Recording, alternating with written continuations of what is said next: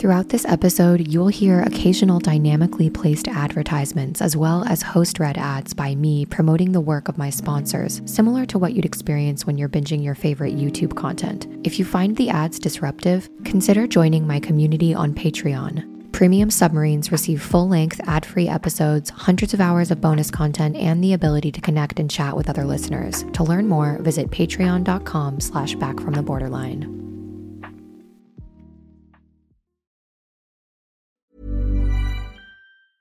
Ever catch yourself eating the same flavorless dinner three days in a row? Dreaming of something better? Well, HelloFresh is your guilt free dream come true, baby. It's me, Keke Palmer. Let's wake up those taste buds with hot, juicy pecan crusted chicken or garlic butter shrimp scampi. Mm. Hello Fresh. Stop dreaming of all the delicious possibilities and dig in at HelloFresh.com. Let's get this dinner party started. Cool fact a crocodile can't stick out its tongue. Also, you can get health insurance for a month or just under a year in some states. United Healthcare short term insurance plans, underwritten by Golden Rule Insurance Company, offer flexible, budget friendly coverage for you. Learn more at uh1.com. Quality sleep is essential. That's why the Sleep Number Smart Bed is designed for your ever evolving sleep needs. Need a bed that's firmer or softer on either side? Helps you sleep at a comfortable temperature? Sleep Number Smart Beds let you individualize your comfort so you sleep better together. JD Power ranks Sleep Number number 1 in customer satisfaction with mattresses purchased in-store. And now, save 50% on the Sleep Number limited edition Smart Bed for a limited time. For JD Power 2023 award information, visit jdpower.com/awards. Only at a Sleep Number store or sleepnumber.com. Hey Molly, this is Michaela. I'm 24 and a premium submarine from Texas. And I have a question for you because I really have not been able to find a lot of good resources for this, but it's death.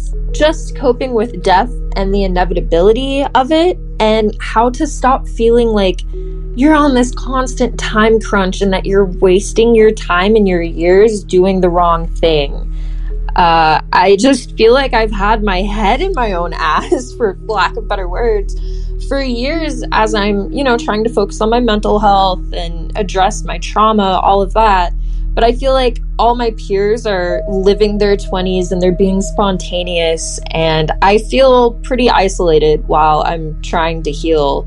Uh, and, and I just feel like I'm wasting all my time. I grew up in a doomsday cult where we didn't think we were going to die. So the concept of death is incredibly fresh for me. And I wish I had been desensitized to it as a baby because I don't know how y'all are walking around just knowing you're going to die. Um, I don't know if that's very niche to me or if other people are struggling with this, but any advice that you have on how to not feel like you're wasting your entire life uh, would be greatly appreciated. So thank you so much. You're the best. Bye. we got a double whammy of voicemails from Michaela this week. I played her voicemail at the beginning of Perdita's interview and also decided to play this voicemail to tee up our exploration for this week's premium portion of the podcast. And if you are listening from the public feed, you'll receive a preview of this. But if you are a premium submarine, you're going to receive the whole damn thing. Michaela you crack me up because you're like, is it just me? Am I the only one that's like freaked out by the concept of death? No, I think everyone is. Talk about the most universal fear there is, but the most unconscious, repressed fear that there is. I would wager to say that even people who prioritize their quote unquote mental health are not really thinking much about the inevitability of death. I can't even imagine what it must have been like for you growing up in a doomsday cult where you were trained to believe that you were never going to die and then having to reconcile with the fact that you were. And my mind just can't even wrap around how much psychological destruction this must have caused and it's amazing that you are working your way out of it, asking questions, and trying to find your own way now. And I really commend you for that. I thought your question here on the concept of death and its inevitability and how I think about it now was really timely and went so well with this week's interview of Perdita that I knew it had to be what we would cover on the premium portion of the podcast. And I hope by listening to the episode with Perdita that it helped you a little bit conceptualize this. But I want to go even deeper here. As long term listeners of the podcast know, I have dealt with a serious fear of death and dying and just the foreverness of death and the deep fear of losing people that I love and knowing that I will lose certain people in my life. It's something that's paralyzed me for as long as I can remember. I used to have night terrors and super awful insomnia as a really small child thinking about these subjects. So, this topic couldn't be any closer to my heart. And I would be lying if I said that I had conquered this fear completely. I have not. But I have come across resources that have helped me begin a path toward becoming less frightened and understanding it a bit more. So, without further ado, let's get into it.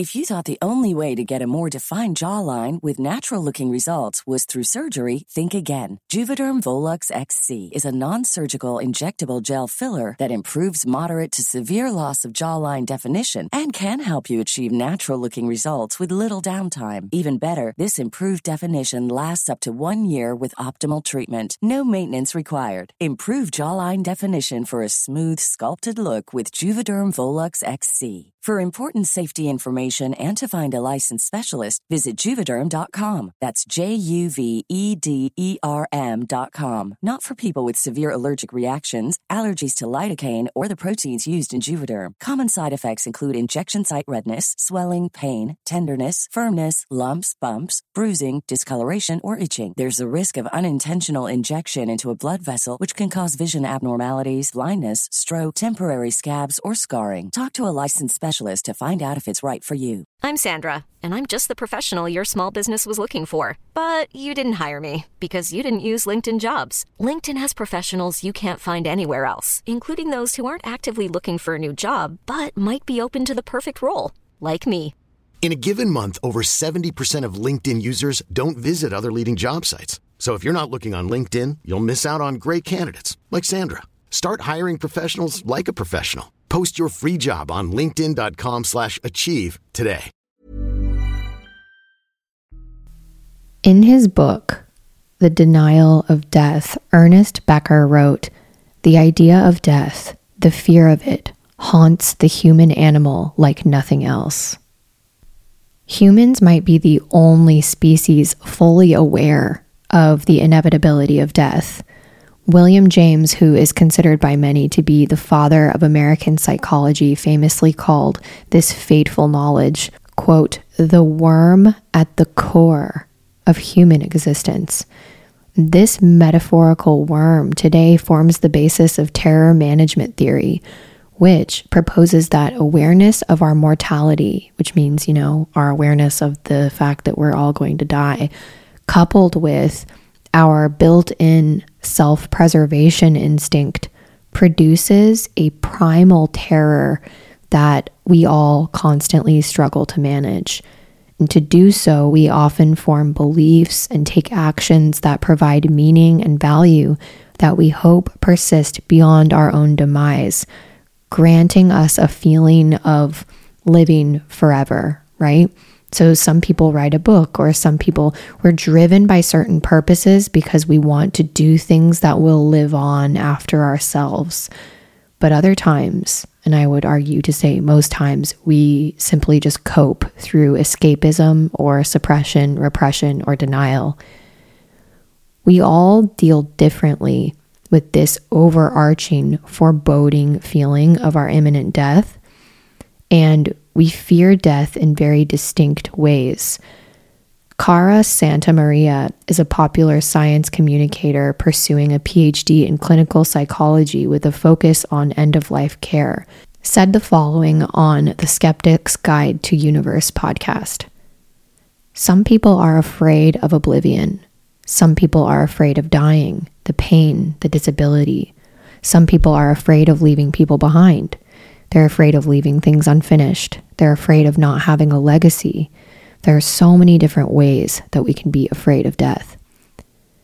Certain surveys suggest that common fears surrounding death are tied to the prospect of leaving loved ones behind and also just on the process of dying itself. But certain life choices can help us ease the fear of death. For some, being married or in a committed relationship brings comfort. Being in good physical health can help too, maybe just because it creates more meaning in life and it's linked to better mental health or that it grants the perception that death is a little farther away. People on opposite ends of the religious spectrum also tend to be less afraid of death. Atheists tend to be more relaxed and in the moment, while strong believers in religious practices take comfort in knowing that there's an afterlife or that their life has meaning. Most comforting, potentially, is that we tend to grow less afraid of death as we get older. A clinical health psychologist at Duke University named Jade Wu wrote this. This could be because older people have experienced more of life, so they have less fear of missing out. Or it might be because they have more experience with witnessing and handling the death of others, so, Michaela, you know, you said that you're 24, and someone who's 80 would quite literally say that you're just a baby, you know, even though it's the most annoying thing when older people call us like tiny children, even when we feel so grown up. But I think that there may be some truth here to, you know, when we're in our 20s and we're thinking about that, it, it really gives us that feeling of what's the point because there's so much more life, hopefully, left to live when we're in our 20s. But it's also that paradox of like, wow, there's so much more life to live. And at the very end of it, I'm just going to die. Like, what the fuck?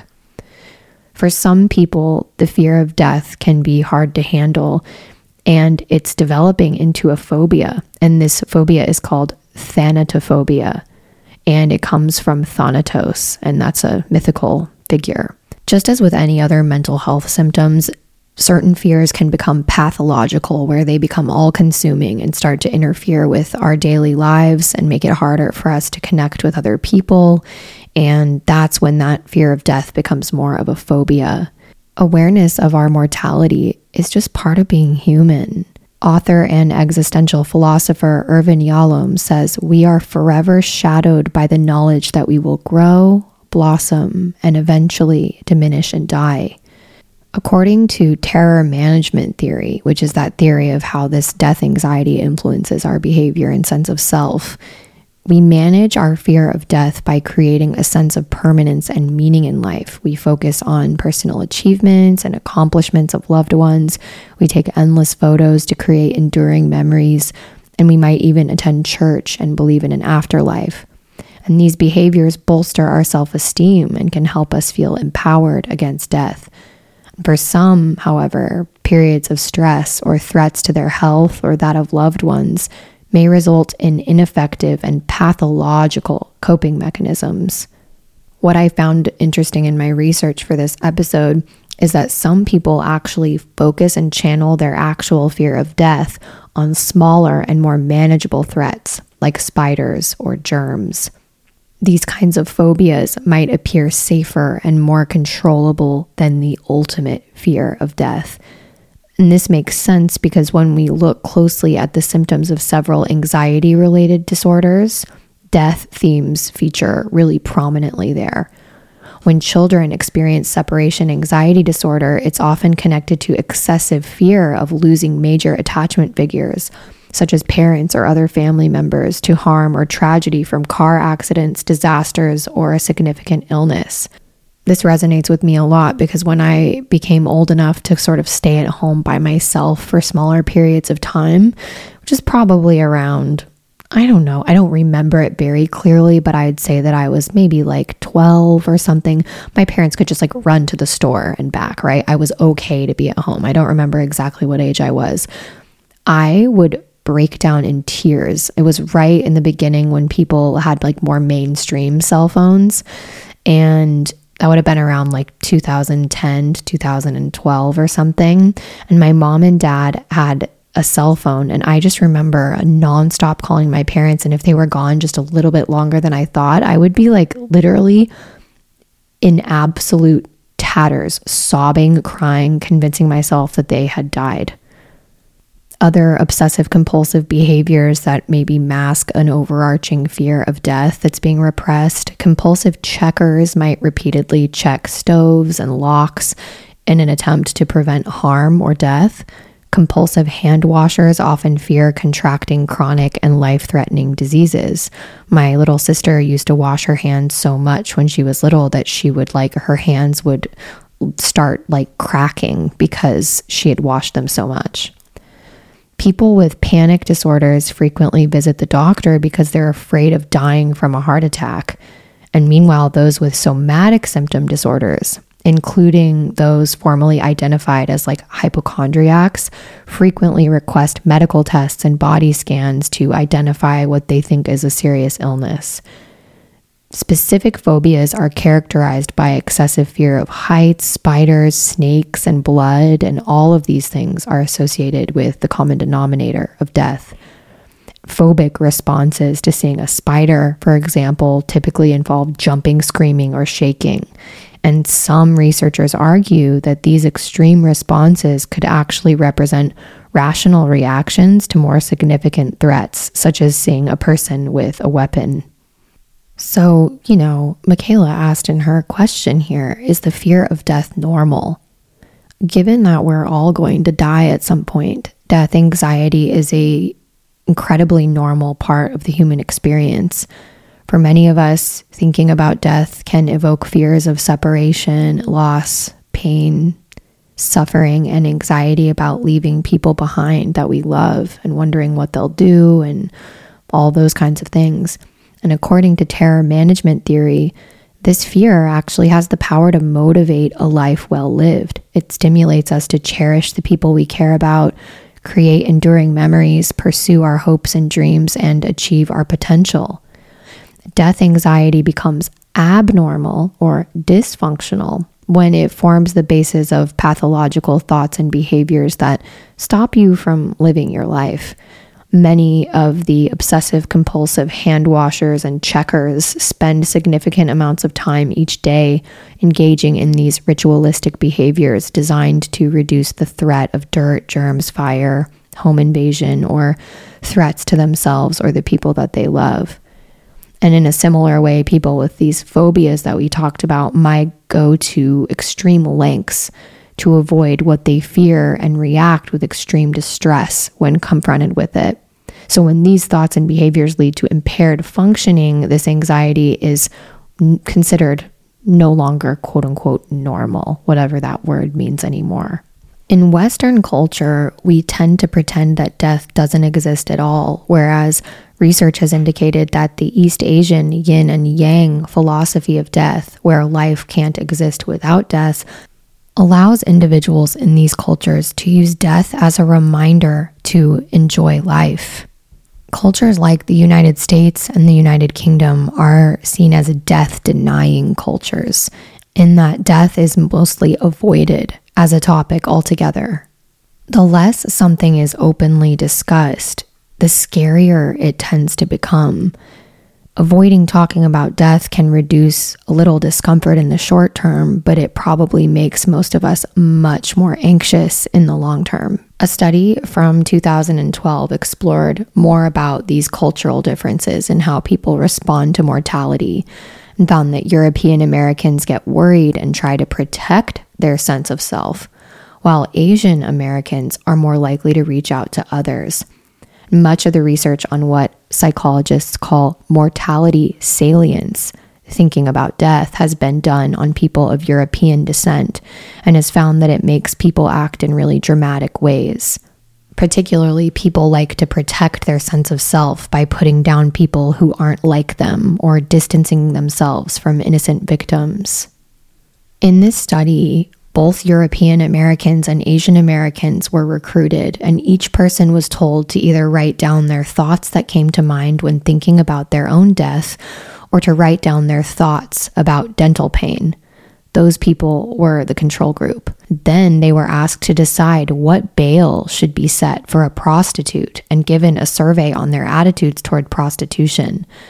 As other research has found, European American people who thought about death were much harsher toward the prostitute than those in the control group. But Asian Americans who thought about death were much kinder toward the prostitute, even though they started out as being more conservative. In a second experiment, participants were presented with a less extreme case, a story about a university employee who'd been injured in an accident through no fault of his own. The same result was found. European Americans were more likely to blame him if they'd contemplated their own mortality, while Asian Americans were less likely to blame him. Now, this aligns with research that finds that European Americans and Asian Americans think about the self very differently. For European Americans, everyone wants to save themselves after thinking about death because loss of self is the worst possible consequence. Asian Americans don't necessarily see themselves in that individualistic kind of way. Self is very much tied up with the people around you. So, in this case, that means that when they're threatened with their own mortality, Asian Americans apparently reach out to others. Researching for this particular episode for all of you has really helped validate my exploration of spirituality from an integral perspective, exploring the spirituality and the ways that people in other cultures think about the self, think about what's beyond, you know, beyond the veil, as it were, and the exploration of no self. Our hyper focus on our individual self, on the ego, is what gives rise to so many of our quote unquote mental health symptoms or quote unquote disorder or dysfunctions in our current modern society. Our European American society is so focused on me, me, me, and there's no understanding of we. Life has a 100% mortality rate except each time we're presented with death, it's presented as if it's something that has gone completely wrong. In films that we grow up watching, death was a punishment for villains. And then we all grew up to discover that we are bound for this same fate. I want to read you a portion. All right, everyone, that is it for the preview of this episode. This full episode, which goes on for an hour, is available to my premium submarines on Patreon. So if you'd like to unlock the full version, you can sign up and become a member for the price of basically what adds up to be one incredibly bougie coffee with a tip or two meh coffees with no tip. I hope you're tipping your baristas though, because service jobs are fucking really, really hard, speaking from firsthand experience. But I digress. In the rest of the episode, we really dive into different cultures and the way that they view death. And I also finish out the episode with a really beautiful reading by Ram Dass, and I make it more of a meditative experience. And I get pretty emotional at the end where I talk about my own fears of death and how I've come to the place that I am now, which is more of an acceptance space, but also still with a long way to go really, really intimate discussion. So if you'd like to get into that, you can become a premium submarine. You can learn more about that by clicking the link in the episode description, or you can simply go to patreon.com and search Back from the Borderline. As a premium submarine, you unlock full length episodes with no ads to all Back from the Borderline episodes. You also will gain access to hundreds of hours of bonus content and the full OG episode archive. You'll unlock my voice notes, which are little personal notes that I send to my premium submarines every single Thursday on the higher and little bit more expensive tier. And you'll also get to connect with and engage with other premium submarines and listeners of the podcast and really join the discussion. It's a real beautiful community that we have created there together. And I love each of my submarines so, so much because it also allows me to continue doing this work for you. I'm very, very picky about the sponsorships that I choose to move forward with. I've turned quite a few of them down. And so I rely on the support of my premium subscribers to maintain my integrity. So if you've ever thought of subscribing, please do. And if you have the ability to do so, because it also allows for others who can't afford to support my work to continue listening for free. Thank you for being here with me today, and I'll see you next week. And in the meantime, remember anyone, even you, can come back from the borderline.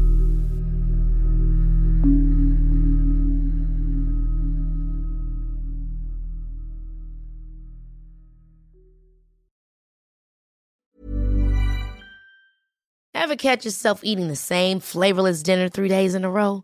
Dreaming of something better? Well, HelloFresh is your guilt free dream come true, baby. It's me, Keke Palmer. Let's wake up those taste buds with hot, juicy pecan crusted chicken or garlic butter shrimp scampi. Mm. Hello Fresh. Stop dreaming of all the delicious possibilities and dig in at HelloFresh.com. Let's get this dinner party started.